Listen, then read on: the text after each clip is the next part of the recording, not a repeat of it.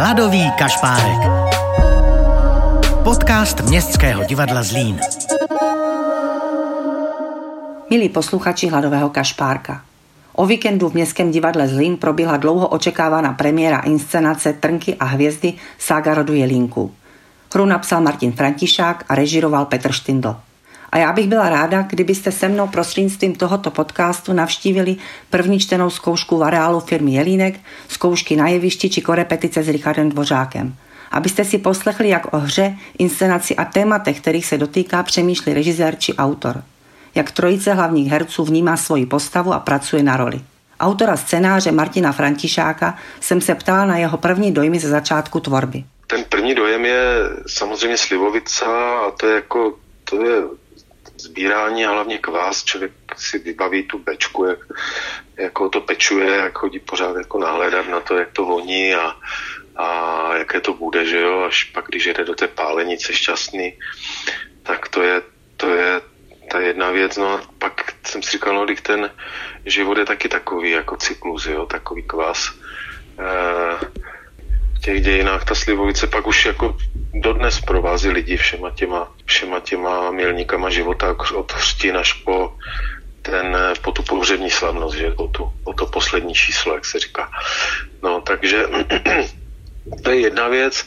Druhá věc je ta e, leská povaha a dějiny, jo.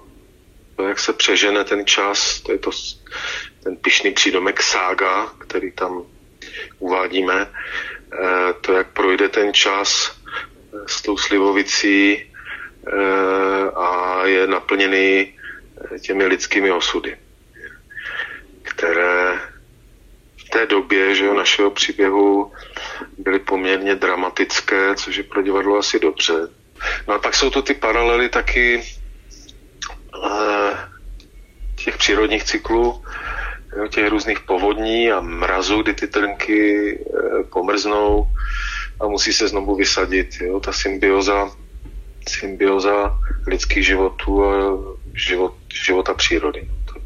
Jo, takže to byly takové věci, které se potkávaly. Pro mě, jak jsem říkal, byl ten otec e, Jelínek, že jo, takovým těžištěm toho příběhu, jo, jako něco, někdo, jako kdo něco na nějakém místě, to konkrétně v těch Vizovicích, založí, a založí vlastně předpoklady pro to, aby se vyvíjely osudy a příběhy. Eh, tím, že zaměstnával ty lidi, tím, že byl eh, v jistém centru těch Vizovic a Valeska pro ty lidi existenčně, tak eh, se na jeho osudech a na osudech jeho rodiny museli viditelně podepsat ty dějiny. Jo. Takže to je jedna věc. No a tím si myslím, že vzniká příběh reprezentativní pro každého z nás. Každý jako máme v těch rodinách eh, svého tu silnějšího, tu slabšího otce, že jo, jo tu pokračujeme v nějakém odkazu, který jsme dostali více nebo méně a pereme se s tím, eh, pereme se s tím, co žijeme. Raz, dva, a...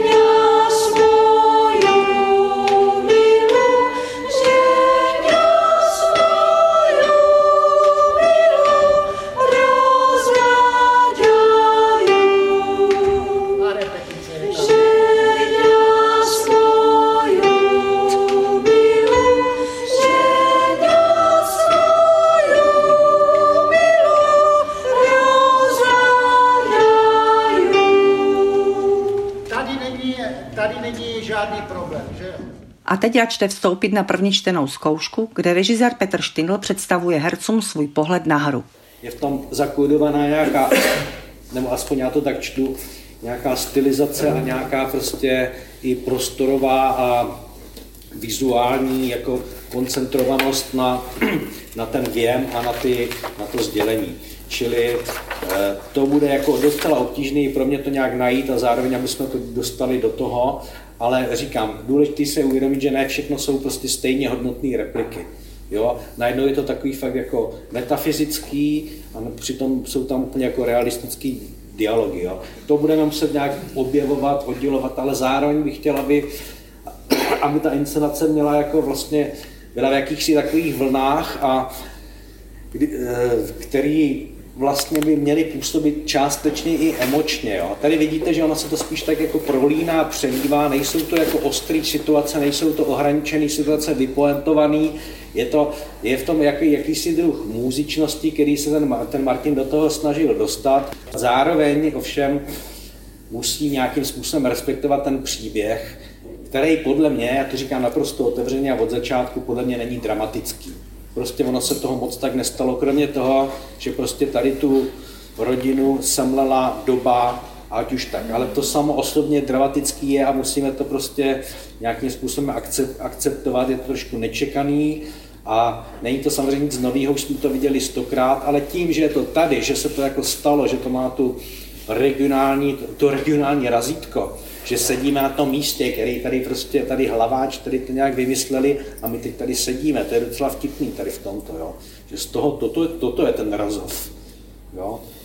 Rolnický akciový závod ovocnářství. Prosím vás, teď mě to zaspívejte sami, jenom, jenom tenory, jenom, jenom tenory, jo? Ženia moju milu, ženia moju rozváďajú. Ženia moju milu, ženia moju milu rozváďajú. A jak vnímá Martin Františák jako rozený Valach svůj rodný kraj? Mně tam přijde dobré to napětí mezi tím drsným životem, který je díky přírodě, že těm klimatickým podmínkám a těm dlouhým zimám, které tam dřív byly.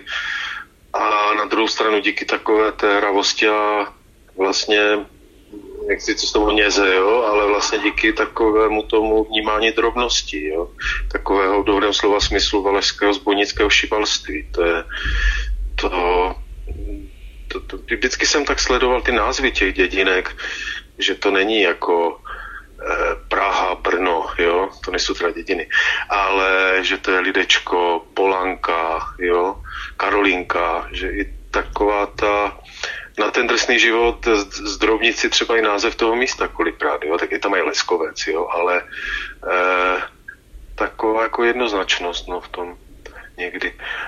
To je, to je blbé slovo sepětí, jo, jako eh, s tou krajinou, ale myslím, že, jak říkal Libor Křenek, Eh, že je raněný tou krajinou, jako být. Jo, to je, ty valešské podzimy nebo zimy jsou nádherné a vlastně v něčem tak jako tesklivé, jo, do té natury, takže jo. A i ten folklor je takový, ta hudba je taková je jako řízná e, a myslím, že plná proměn e, e, v těch textech je to taky nádherná poezie, když to tak řeknu. Jo.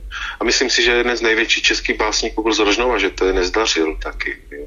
Jako opravdu, jo, to je, tam prostě ten poklad je a kde se vzal, to nevím, no, to je, jo. ale to, to si myslím, že, že ten tvrdý život vedle té, vedle té e, nějaké i laskavosti, a nemyslím si, že v kontrastu k tomu patří. A pak taková vlastně, jako, jako myslím, že Bavaši mají jednu vlastnost, která je někdy jako, může být na škodu, ale to je urputnost. No.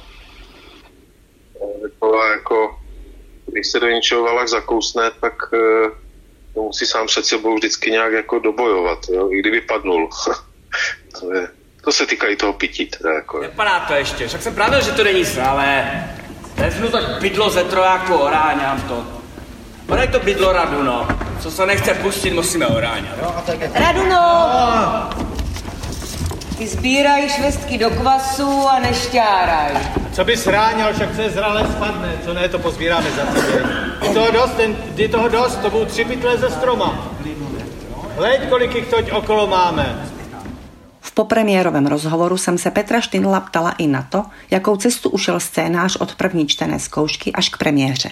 No, je to tak jako obtížný, jo, jako vlastně, protože ten scénář prostě nebyl divadelním textem pro mě a byl to pořád jenom scénář, když to měl být divadelní text, takže, takže prostě to bylo východisko, na kterým jsme museli nějakým způsobem zapracovat, aby, aby to došlo k nějakému výslednému tvaru té inscenace. Takže i tím, že jsme toho Martina úkolovali, aby nám tam dopsal tuto, tuto scénu nebo něco takového, že nebo že tady to nesedí a nutili ho to přepisovat nebo vlastně i nějakým způsobem dramaturgicky jsme to upravovali, tak se ten scénář nebo ta, ta podoba vlastně výrazně proměnila. A já samozřejmě asi si myslím, že se to podvědomě proměňovalo k tomu, co jsem vlastně v tom viděl, nebo co jsem vlastně tam chtěl dostat, aby to vůbec fungovalo. Ne, nedokážu teď samozřejmě říct, nakolik to bylo vědomě vymýšlené dopředu, to je jenom částečně, ale díky tomu zkoušení si prostě některá místa sama řekla o přepracování nebo o nějaké doplnění, jo? což by třeba dopředu jako idově nešlo vymyslet. Ale právě, že díky tomu, jak se to skládalo postupně, sice třeba narychlo, ale postupně, tak se tam objevily místa, které najednou potřebovaly jinou scénu, jinou, jinou, jiné osoby, aby tam vystupovali a takhle. Takže ve výsledku potom se to složilo v ten tvar, se kterým vlastně teď jsem spokojený. Jo? Myslím, že už tam není pro mě skoro nic navíc, ale ani nic jako uh, méně by tam být nemohlo. No. Tři pytle. Já už Udělá to, tady... a já řeknu, přestaň, čak spadnu. To budu, no, to, to dost tento rok. Nemusíš všecko omlátit. Co si kýveš? Drž oboma má drsa. A, a stačí, jo? Drž oboma má drsa, nechme to ve slovech. Už, podruhý, už jsem to nedělal. Správně. To jste mě už tak ano. poučili, včera už jsem to tak dělal. A já tady říkám, pane bože, já, na každém stromu je jich jak med. A slezeš dolů. To mi hrozně pomohlo, Gusti, když lezu dolů, jestli ty bys mě tady nemohl nechat místo, abych já šla. Ty buď tady takhle klečíš, anebo tady takto stojíš. V inscenaci Trnky a hvězdy žijí vedle sebe dva rodinné klany, Jelínci a Vizoviané. Kterému z nich Petr fandí? Já jsem o tom přemýšlel, jakože vlastně, jestli vůbec je tam nějaký hrdina, nebo jestli někdo přitahuje víc moje sympatie. A vlastně zjistil jsem, že, že asi ne, že eh, mě to nějakým způsobem funguje vlastně dohromady. A z toho vlastně vychází i ten závěrečný obraz, kdy se celé ty, vizo, celé ty vizovice jakoby spojí, jo. Ať už teda mimo čas a prostor, ale protože, ale prostě spojí se dohromady, protože já si myslím, že tam vlastně není nějaký zásadní nepřátelský konflikt mezi těma, těmito dvěma skupinama, ale že to prostě vychází jednak teda z české alias tedy moravské povahy, ale v tomto případě spíš z toho čecháčkovství v jakémsi a zároveň na druhé straně prostě uh, cizího elementu zdánlivě, který teda proniká do ničeho, do zavedených pořádků, no, což si myslím, že je, že je vlastně věčný příběh celosvětově, myslím si. Ale však, však eh, ne nadarmo je vlastně na celém světě, nebo tady u nás v Česku nejčastější jméno Novák. No co to znamená, že někdo přišel, přišel novej někam, že jo? A toho teda pramení většina takových zdánlivých problémů. No a takže nemám tam jednoznačně tu preferovanou skupinu, jestli jsou to jelínci nebo blízodiané. To asi ne. Jo, takže křehký začátek, muži budou zpívat ještě víc křehce a začne to potom v tom e, Ženia z Mojumiru, tam ten sbor bude dělat už takové ty vlny, jo? Takže zkusíme dát pěčko. Svatá trpělivost. Začneme se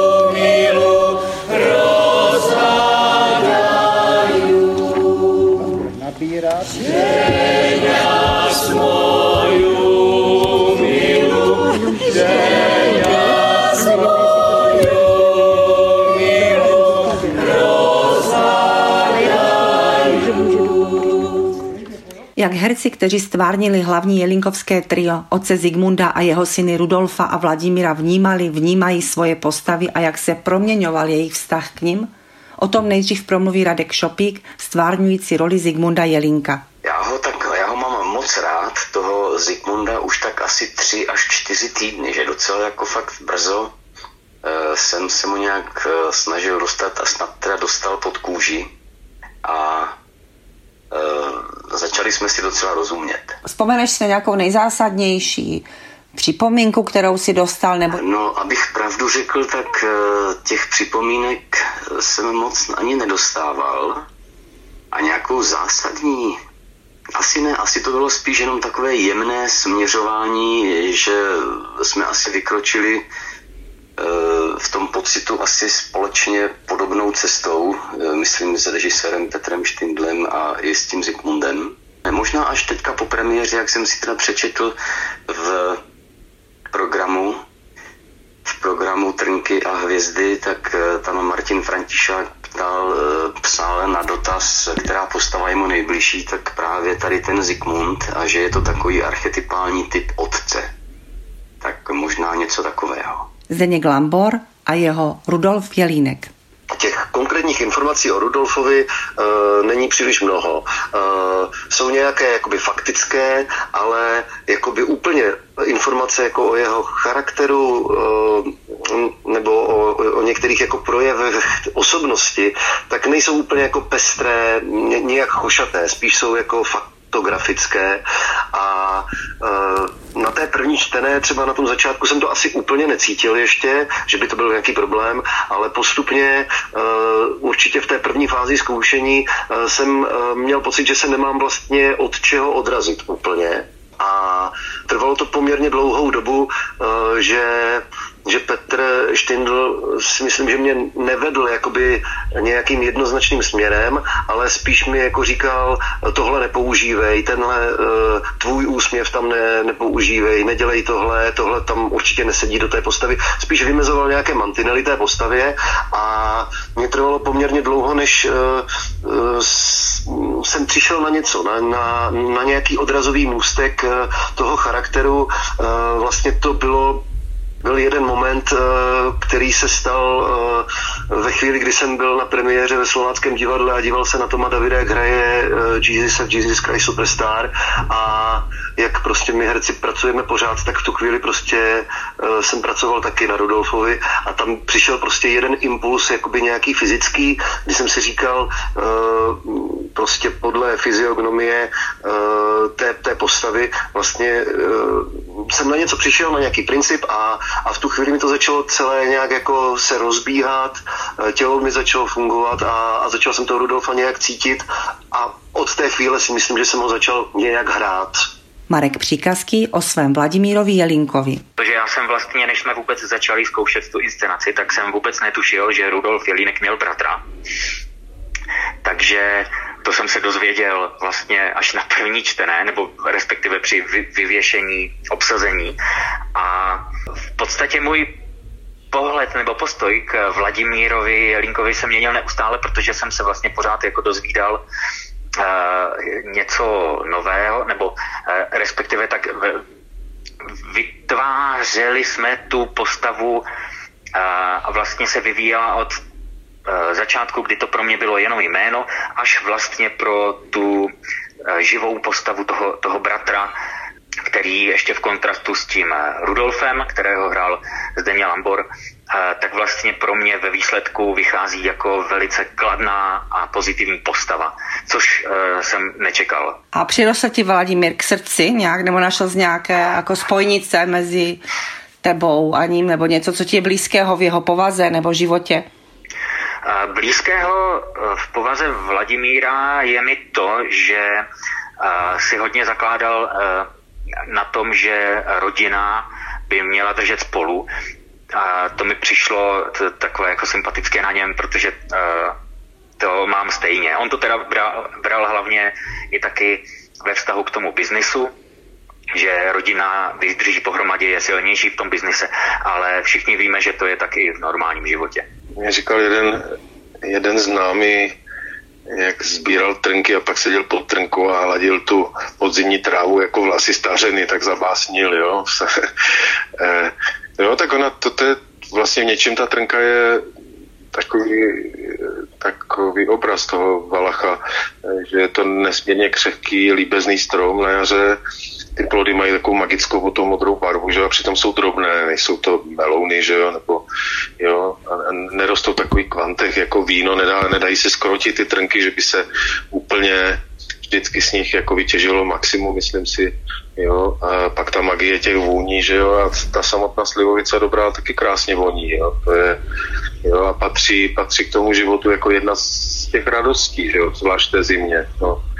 Takže jo, to je, jo, to Valesko voní slivovicou, no, tak eh, ještě tak nějak voní ty hory, že jo, do toho voní ta slivovice, když je zima, no, to je určitě tam něco líbezného té slivovici bude tady v tom, jo, tam jako je to tvrdé pití, že, říká se, je to tvrdé pití, ale přitom jako voní jako parfém, to je dobrý, nebo voní, voní medově, voní královsky, to je, jo. Neznám tak dobrý nápoj, jako, jo, co se týká vůně a chuti a dynamiky, taky travosti v tom pití, že co všechno ta slivovice může, může dát, ale může i vzít. No, to víme taky, že jo. A na závěr krátká citace z rozhovoru s Pavlem Dvořáčkem, ředitelem likérky Rudolf Jelínek. A váš vztah ke slivovici?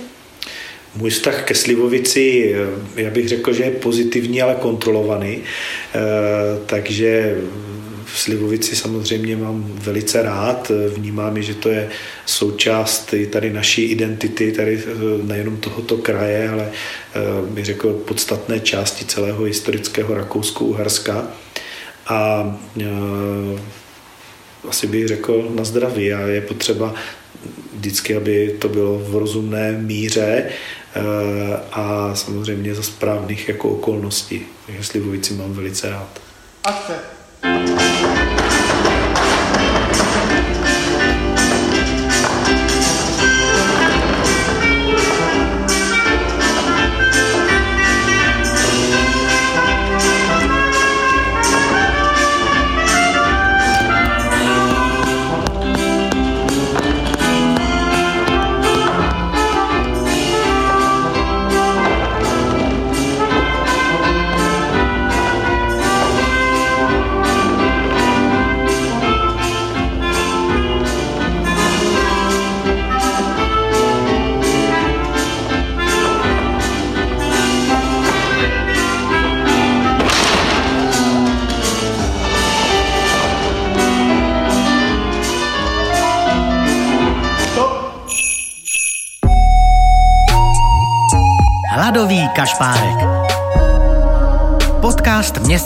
kašpárek. Podcast Městského divadla Zlín.